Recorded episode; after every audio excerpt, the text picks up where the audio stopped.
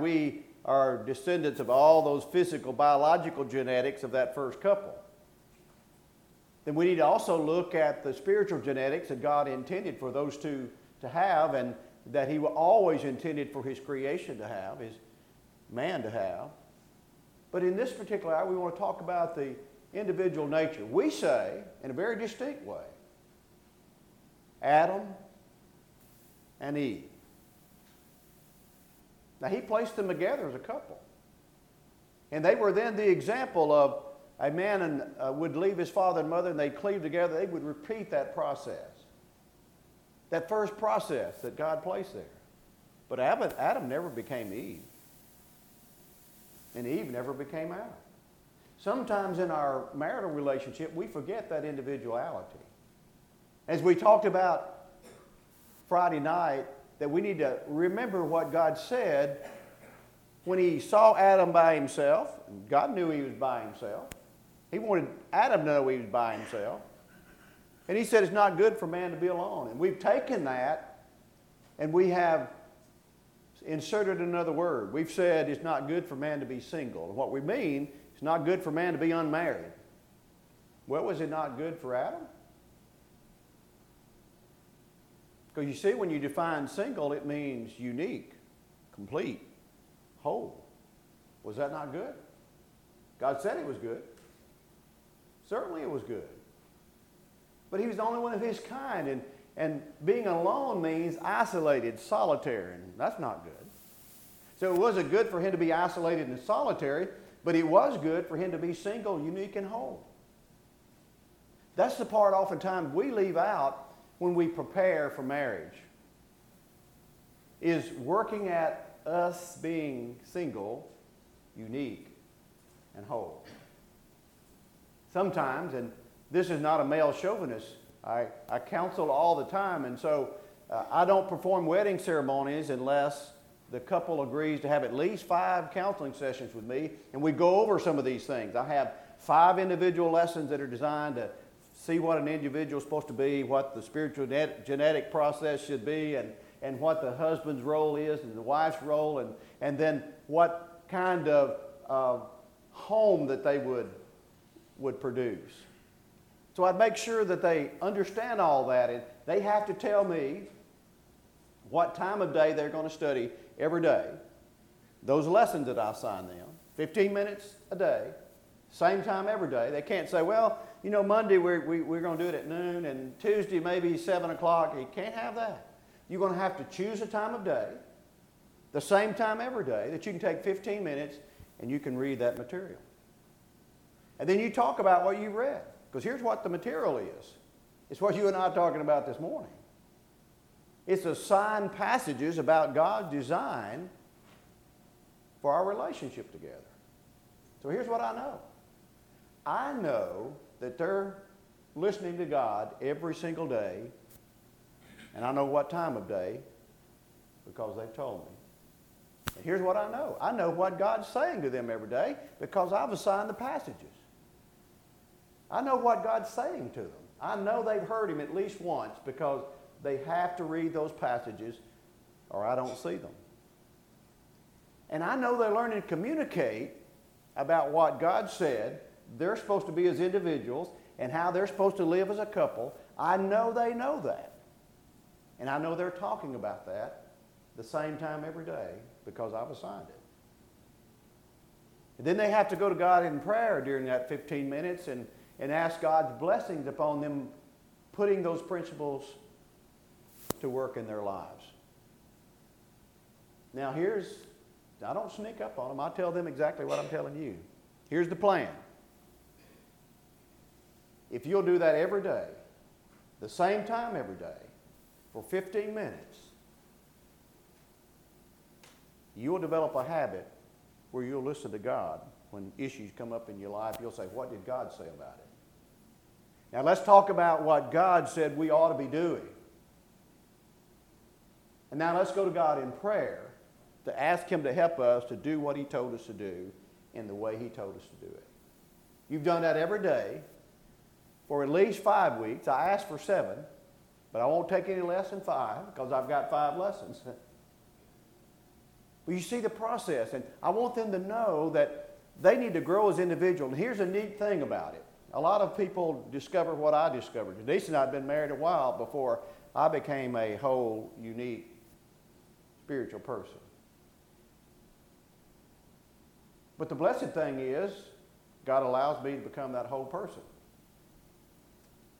It wasn't that I couldn't have been earlier, I just didn't know how to be earlier. I didn't make personal application of those things earlier. And so that diminished the relationship that we gave life to because I wasn't what I needed to be. And I started to say, this is not a male chauvinist thing, but here's what I've learned in those counseling sessions. More often than not, the young lady will say something like this Oh, I just, I just couldn't live without him. And I'll say, why do you, why do you want to get married? Oh, I just couldn't live without him. And I know what, what she's saying.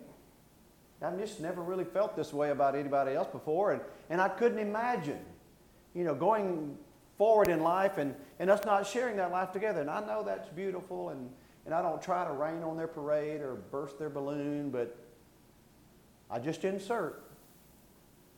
Well, you might have to. Some of you have experienced that, haven't you? You don't want to, but you might have to. What would you do? Was Adam able to live without Eve? Well, yes. Yes, he was. Could Eve have lived without Adam? Yes, she could have. But they would have been the only one of their kind, and that wasn't good. that was solitary, and they wouldn't be able to communicate or have any socialization or help or assistance. So that wouldn't be good. But God wouldn't have made them so they couldn't have survived. So we start making application of spiritual things. We need to recognize that it may have to be just us and the Lord sometime. Are you okay with that? You ought to be. And so I try to get them to come to grips with that because, you know, sometimes tragic things happen. And it would be awful for tragic things to happen. But you could survive. If you're that whole unique person that God wants you to be in your relationship with Him, you can survive. He designed you to do that.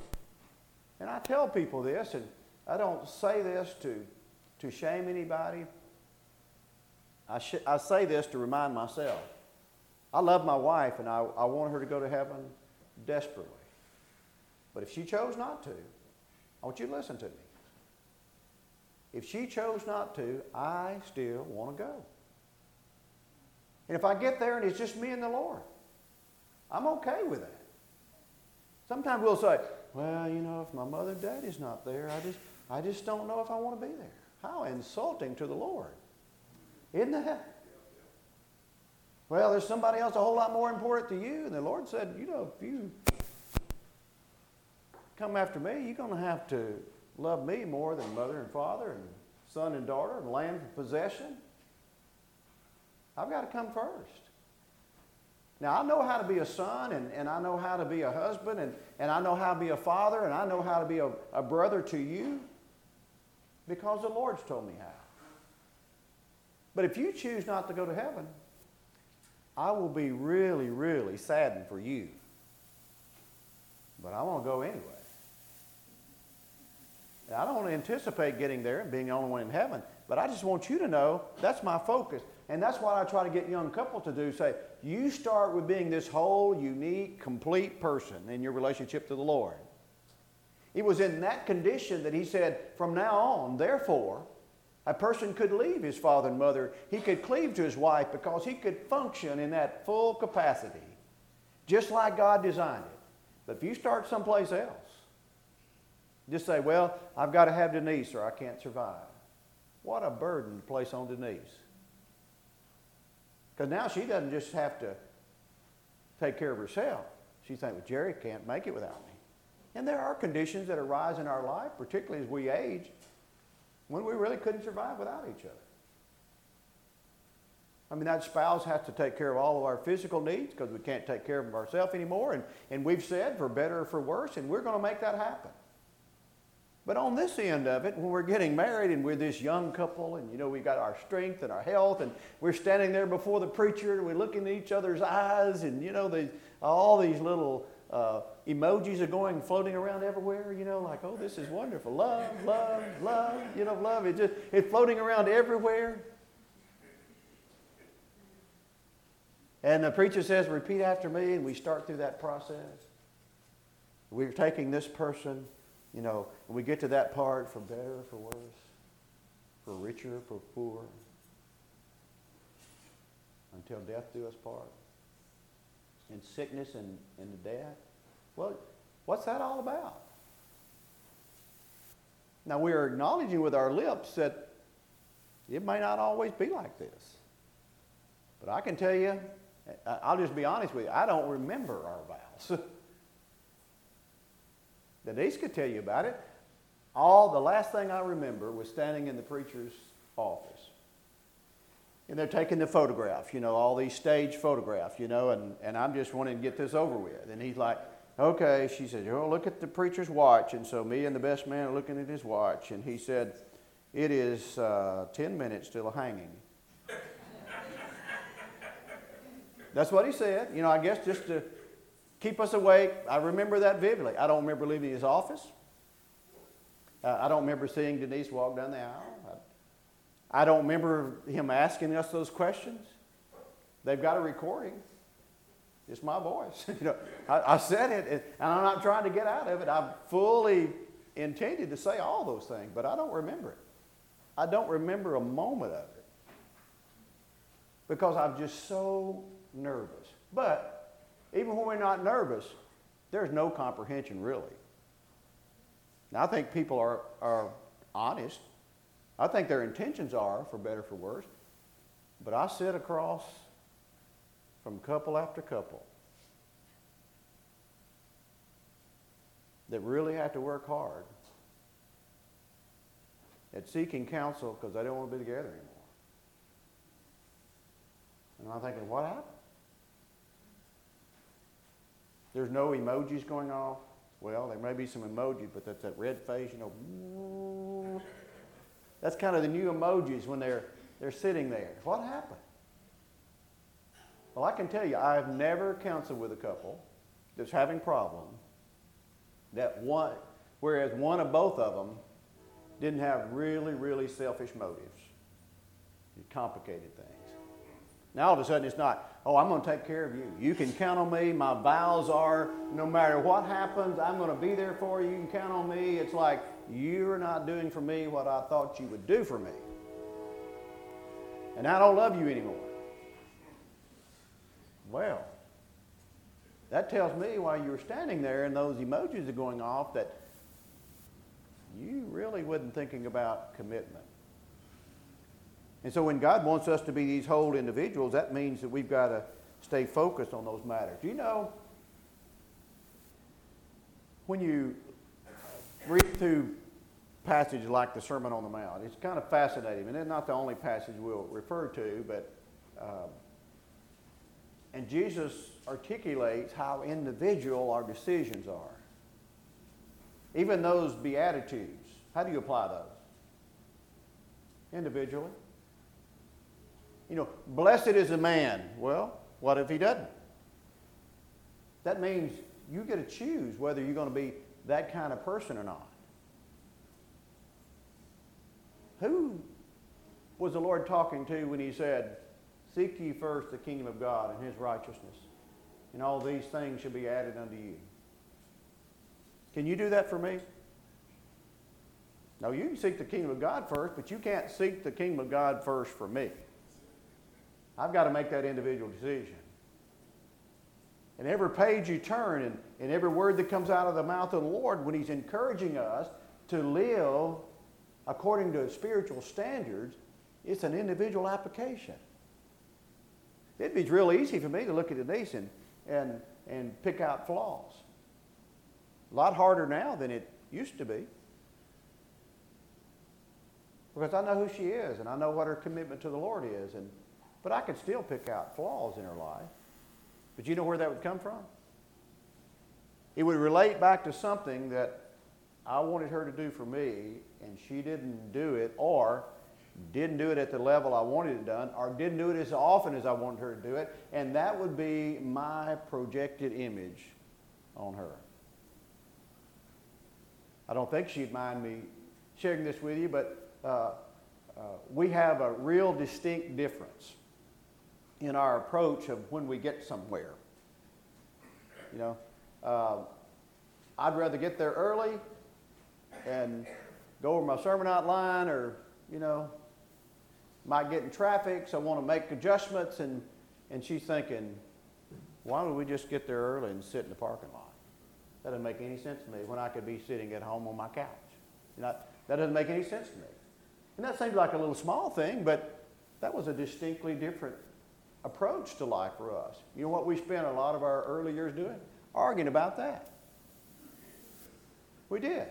You're like, you know what time we got to be there, don't you? And I'm following her around, and she's got kids. She's trying to, you know, dress and get ready. And I'm saying, you know, we should have laid all that out last night. You know, we, we need to be there. You know, we're, we're, we're going to be late. You know, it's going to be late. Now, that's a real selfish approach to that. You know what I learned to do? Well, I could run those same little kids down and, and, you know, put the headlock on them and put their socks on and, and their shoes on, and guess what? And then she could get some of her makeup on or whatever she needs to do. She could do those other things, and, and hey, we might get there a little earlier. We'd never gotten there the, the time I wanted to get there, but we've gotten there earlier than she wanted to be there. And so that's kind of a compromise, isn't it? But as long as I was selfish, saying, you know, why didn't you get that done last night? And, uh, you know, uh, we're going to be late. You know I'm the preacher, don't you? They're, they're going to be late. You know, we, if we're late enough times, the elders are going to be calling me in. You know how that's going to work, don't you? That's a selfish approach, isn't it? So I started polishing the boys' shoes Saturday night. They need to be done Saturday night. And saying, okay, what do they need to wear? And they'd a whole lot rather their mother get them dressed than their daddy. They just, they just really would. You know, so now all of a sudden, I can do it, Dad. I can do it. And, uh, hey, Dad, I got my clothes laid out. You know, those are the kind of things that you learn together to say, don't be selfish. It's okay to say, you know, I'd really rather not be late. And so, can we work together to get that done? Now, that's not selfish, is it? That's saying, you know, I have a preference, and I'm willing to work with you so that, that we can both feel like we're working together. And we have this little, uh, I don't know it's a game, it's just a, an acknowledgement, not really a game because we have to do the work. But we share almost every chore there is to share. We just do. And we like doing it because we're, we're together and we get to talk about it. And, and you know, I, I've come in from work and, and I'll be in there washing dishes while she's cooking. She's a great cook. And so um, I get to sop the bowls that way. You know, I'm just really close. Everything kind of works out when we're working together. And when we get it done, you know, maybe we're going to have company, and, and she doesn't want dishes all in the sink. And so uh, I'm washing the dishes, get them all put up, and everything. The pie's got not only the meringue on it, but it's just the right texture of brown with a little, the brownish part's a little twirl on the top. That's the way she likes it. You know, it's like perfect. And so if that's pulled off, you know, we, we do a high five thing. Yay, team. See, that's a whole lot more fun than, why didn't you get that done last night? A whole lot more fun for her. And I'm sure she was thinking, well, you jerk. You know, these children have both of our genes. They're yours as much as mine. Why don't you go get them ready? Now, she never said that. And in the early years, it, it probably wouldn't have been good for her to say that. But she can say that now without saying a word. You know, she just has this little wave she's putting her, her necklace on to say, I think, oh, okay. I can handle that. Never verbalize a word. We see those individual, unique qualities we have can be our strengths or they can be our weaknesses.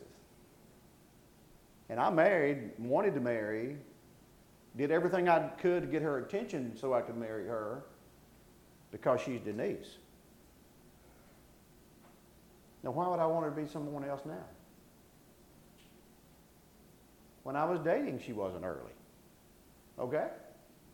But that was okay then because, well, you know, as long as she gets here, as long as we get to go somewhere together.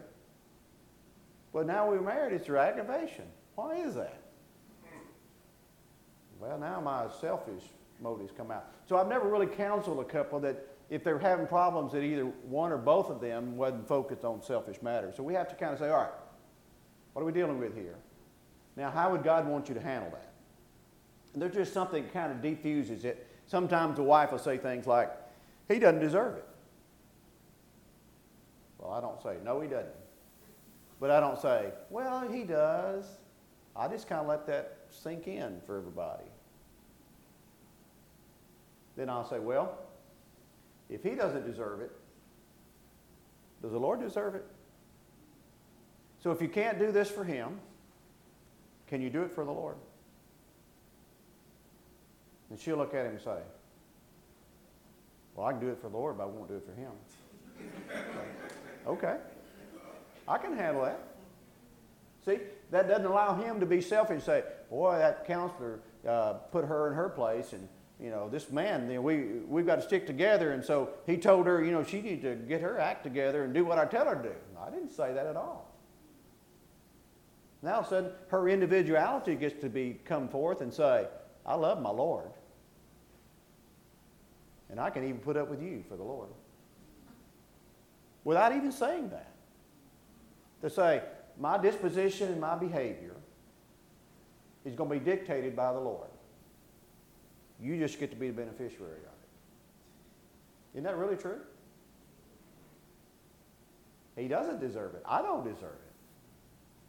But if we individually say, I'm going to make those choices, now listen to how important that is. This has my attention. When you get toward the last of that Sermon on the Mount, Jesus said, Not everyone that saith unto me, Lord, Lord, shall enter the kingdom of heaven. Are you ready for it? But he that doeth the will of my Father who art in heaven. How do you do that? Well, this is a strong congregation, you know. We got, we got good elders, so all of our tickets are punched. No. It's very individual. The only ones who are going to go to heaven are the ones who've done the Lord's will. So if my relationship with Denise is based on selfish motive and not me carrying out the role that he's commissioned me to carry out as a husband, then I'm going to get there on that day and say, Lord, you know, uh, I provided really well for them. I, you know, I, I paid the bills and I bought groceries and, you know, they just didn't give me a lot of respect. And I, I get there, how, what do you think he's going to say? Lord, you just don't understand. You know, I, all the sacrifices that I made, and, and they just didn't respond to that very well. You think he doesn't understand that? When he had to watch his son hang there on the cross, and the people he sent him to save put him there. It wasn't just good enough for him to be crucified, but they stand there and say, Hey, if you be the Son of God, come down from the cross. And he couldn't come down and then be saved. So when you look at it from the human side, you know, they're chastising him. He's not the Son of God. He didn't come down. No, he didn't come down because he is the Son of God. And he came to do the Father's will. So you think he doesn't understand? You think there's anything I can say on Judgment Day to say, well, you just don't understand. I, I, I, was unkind to my wife, and boy, I didn't, you know, I just, I didn't take care of my children because, you know, they, they just really didn't respect me. Or to say, look, I'm going to do my Father's will. Whether anybody appreciates that or not, He will. We'll do the Father's will. That'd change every relationship we had. If we understood our individual responsibility. Now, to be fair, that first couple struggled with that. As soon as that first selfish thought came into their mind, everything changed in their relationship to the Lord. When that one word was inserted there and Satan said, Thou shalt not surely die. And that little doubt emoji came up. Hmm. I thought I thought my Heavenly Father was protecting me, but He just didn't want me to be as wise as He is. He withheld a certain fruit from me because that fruit would make me as wise as He is. Sound selfish to you? What happens when we get selfish? We try to project things on other people, and, and now all of a sudden, when God comes to commune with them and fellowship with them in the cool of the evening, they aren't present. They're hiding somewhere because now being naked is not, not a, a comfortable thing to them. Now they try to cover up their nakedness and hide from God. When God said, Where are you, Adam? Did God know where Adam was? You see, Adam just didn't know where he was. Well, he knew he's hiding in the trees. But he didn't know where he was in his relationship with God. But when God came in the same matter to have the same relationship, they weren't present. Then he said, Who told you you were naked? Naked's never been an issue before. I don't know how long they'd existed before, before the sin occurred, but there had been a relationship, there had been time passed. Remember the first thing Adam did? That woman you gave me. Her fault. Was it? Well, he'd like for it to be Eve's fault. So, well, you know, you have to watch those women. Uh, I even tease Denise sometimes, you know, if we're, if we're trying to uh, be on a diet, you know, and we're, we're trying to uh, leave off certain foods, and she has one of those days where she says, I'm going to make Jerry's favorite pie, you know. And I've really been working hard, you know, and now I can button my coat, and I'm, I get home, and there's that coconut pie with that meringue that's just the right texture brown with a little dark brown on top. And I'll say, Eve, yeah. Really? And when I'm eating that first piece, she'll say, Adam. but anyway, the, the context is they forgot their individual relationship with God. That's the bottom truth. He didn't say, You're right. Because he didn't have to eat it when Eve offered it to him. He didn't have to eat that. He could have said, Eve, what have you done? Can't do that.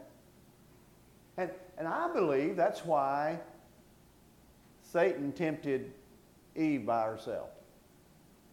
I'm not sure, but what the same results would have happened had he tempted Adam by himself. Because you see, when they were together, Denise and I do a whole lot better together than we do apart. If he tempted them together, they probably looked at each other and said, We can't do that. But you separate them. Now all of a sudden the conversation is just between two of you and there's no reminders. Do you think that may be why the Lord put us together in the body of Christ? That we're fitly joined together by that whichever joint supplies. Those joints that supply are the individual responsibility and qualities that each of us have put together is the strength that we can gain from each other. And there have been times when you have had to remind me as a body of Christ of things that I need to do. And if I'm the kind of minister I ought to be, there, there's an effort for me to remind us of what we ought to do. But the only way that can be accomplished is individually. And so we like to look at Adam and Eve and say, boy, they just really blew it. But we can have that same whole unique relationship with God that they had in the beginning. Do you know the Bible is silent about that tree of life from the first book to the last? But in the last chapter of the last book, we're told about that tree of life again. Guess where it is? In the presence of God. Guess who can have it? All of us, if we'll be obedient to Him. If you look at chapter 22 and verse 7, repeated in, in verse 14, highlighted again in verse, uh, verse 12, and highlighted again in verse 14 is those who obey his word. They were they lost the garden because of disobedience. We can retrieve the garden. I used to say when my mother would read that story, boy, if I had been there. I wouldn't have left that orchard. You wouldn't have got me to do that. And it's almost before the Bible closes, he says, prove it. Prove it. Be obedient to me. You'll have that tree of life. The trees are run alongside that river, and the leaves of that tree are for the healing of the people. And by the way, Jerry, there's no sickness, there's no death, there's no night there. Now I get to choose. If I'm that whole unique individual, first of all, in my relationship to God, then I'm going to be the husband I need to be. I'm going to be the father I need to be, and, and I'm going to be the brother in Christ I need to be. But if I don't get that part right, now you know the secret. Why I don't perform those wedding ceremonies for those young couples until they spend those five weeks listening to what God said of how to be that whole, unique individual. We'll talk in the next hour about when you put those two together those two individuals that are whole in their relationship to the Lord, who are now have the capacity to physically survive on their own and spiritually survive on their own, what a strong relationship that they can give birth to. You diminish that in any way. You're not going to have everything God intended for you to have in that relationship. You're just not. Now, you may be married 50 years. But you're never going to have what God intended for you to have unless you do what God told you to do. Now, you knew that already. But doesn't it help for us to be reminded every now and then? And when we talk next hour about giving life to this relationship, keep those individual qualities in mind. If you are that person in your relationship with the Lord, and you say those vows, you mean it. You understand it.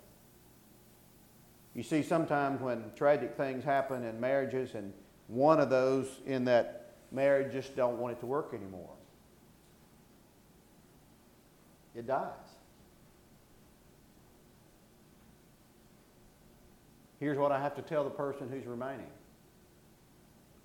When they repeat those words, I just don't know if I can live without them. I say you have to. You're married to the Lord. And you need to be conscious if you think you cannot survive without this person. You've just told the Lord, I don't need you. I don't want you. Now that that's talking to a person who feels this deep, dark void in their life because something precious that they've committed to just died. But it refocuses them on saying, Will you do it for the Lord? Because if that marriage is strong, you can survive. Here's the truth of the matter, and then the lesson's yours. I wouldn't want to, but I could survive without Denise. And the comforting thing to me is she wouldn't want to, I hope. But she can survive without me. That brings me comfort. To know that she loves the Lord enough, I would hope she won't be sad for a few days. But I rejoice to know that that void would be filled with her relationship with the Lord, bringing her great joy and happiness. That's what we are to strive for.